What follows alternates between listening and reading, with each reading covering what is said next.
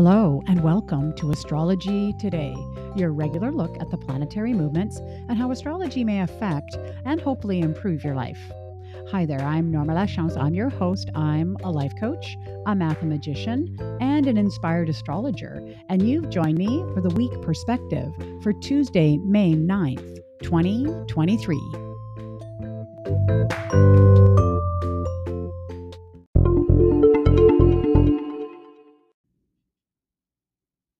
Welcome to the podcast and welcome to Tuesday here, a new week at Astrology Today. Well, do you feel it? Can you hear it? The collective sigh of, yes, the lunar eclipse is over. Eclipse season is over and the full moon has passed. I don't know about you, but I woke up after the uh, lunar eclipse and just felt a collective sigh. It felt very intense. That whole eclipse season felt very intense. And I want to say that, yes, it's past, but its effect is still with us. So if you missed the lunar eclipse episode, make sure you go back and listen to it. I, I looked at a few really interesting charts and just talked about kind of the flavor of this eclipse. You know, the jury is really out on how long the effect of a lunar eclipse is, or any eclipse that for that matter. And some astrologers will argue that it, it, it will last until the next eclipse season. Oh my goodness, which is six months away. You know, I I am kind of more of the middle of the road person. I feel like it's a month or two, anyways, that the waning effects of this lunar eclipse will stay with us. So, yes, go back, check that out. Of course, we are going to look at all the themes for the week. And I just want to point out again, as per usual, if you have a question or something you're wondering about, about your chart or about astrology, you can certainly send those questions to me. It might be something that I may include in an upcoming pod as a theme, and or I may uh, respond to you directly. But the best way to get a hold of me is through my email, and that's astrology diva, that's DVA, at gmail.com. Okay, let's get to the themes for the week.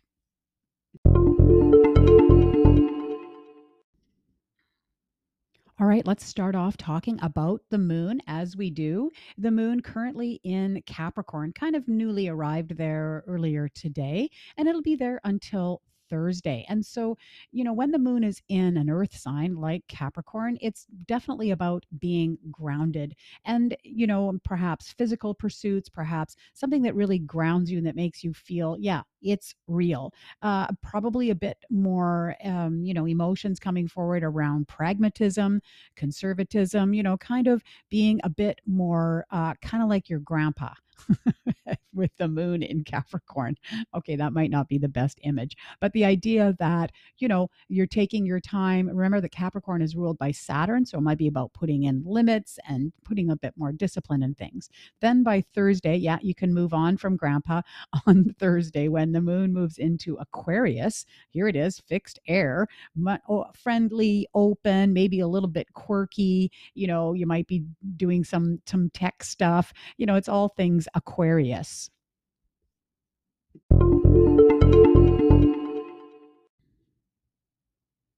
Turning now to the important aspects and aspect patterns to talk about for the week, I want to go back and I believe I may have made an, an error on Friday when I was talking about that T squared that's going to be with us for quite a while, about a month now. It's this T squared, of course, between, we've got this opposition between Mars and Pluto, and both of those are squaring Jupiter. Now, that's all correct, but I, I believe I may have said it was a fixed T squared. I actually checked that.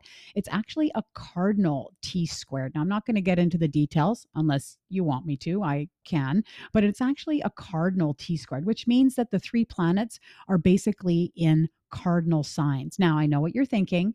Pluto's in Aquarius, Norma. That's not a cardinal sign. Well, it's just newly arrived into Aquarius. And so that where did it come from? It came from Capricorn, which is a cardinal sign. So we would call this a disassociate cardinal t squared. There you go. Those are the details. I'm not going to say it again.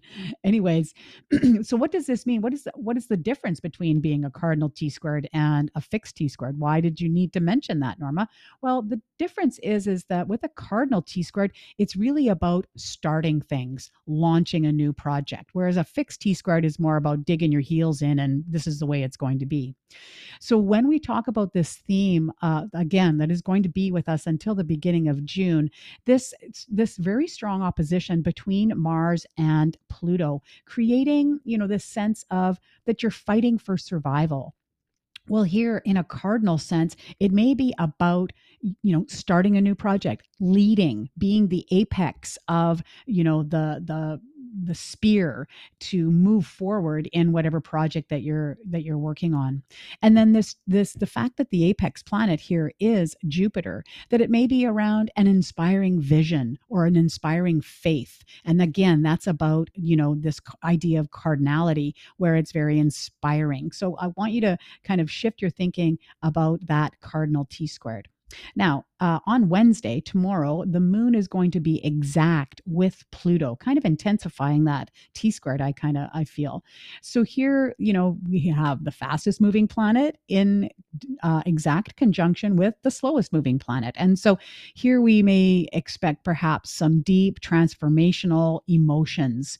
Right, the moon is our behaviors or our feelings, and Pluto is really this planet of one could think of it as it's a very powerful planet and it's also a planet of kind of purging, of getting rid of things that are just not serving you. So in this case, it could be about getting rid of feelings or emotions that just don't serve you anymore. Now, that's all happening in Aquarius, which has a nice objectivity to it. So perhaps that might be an easier thing to do.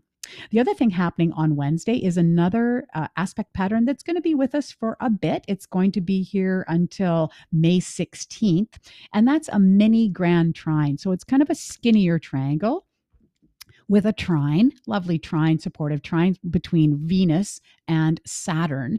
And then both of those planets are sextile with Mercury. So it's really around communication. And the sextile aspect is very productive. You know, it's a mixture of hard and easy aspects. And so it does give us kind of productive results from what? From Mercury. So that's about communication. And so I really see this supportive trine here between Venus and Saturn as sort of boundaried love. That really feels like, you know, setting healthy, loving boundaries using that Saturn and communicating them.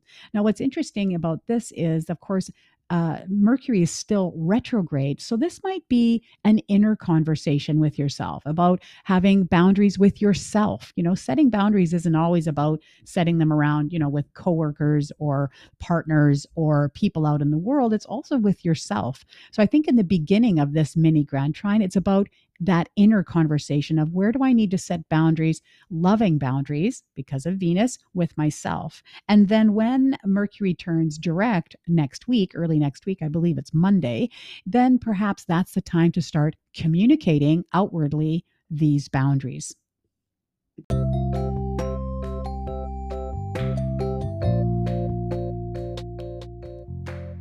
That is your podcast for today. I hope you get something out of it. I have so much fun putting this together. It's really just uh, such a gift for me to be able to sit down, connect with my listeners, uh, share, you know, as I used to say, maybe I'll say again, hop up on my astrological soapbox and let you know what I see. Now, if you're feeling like you're not getting enough of Norma, then certainly uh, check out my horoscopes for the month of May. They dropped as a bonus episode. And as I mentioned earlier, go back and listen to the Lynn lunar, lunar eclipse episode, as the effect of that lunar eclipse is going to be with us for a while. Now, if all that listening uh, makes you want to ask a question, remember the best way to get a hold of me is through my email. That's astrology diva, that's DVA, at gmail.com. I'll be back on Friday with all things astrological. Until then, I hope you have a fantastic day.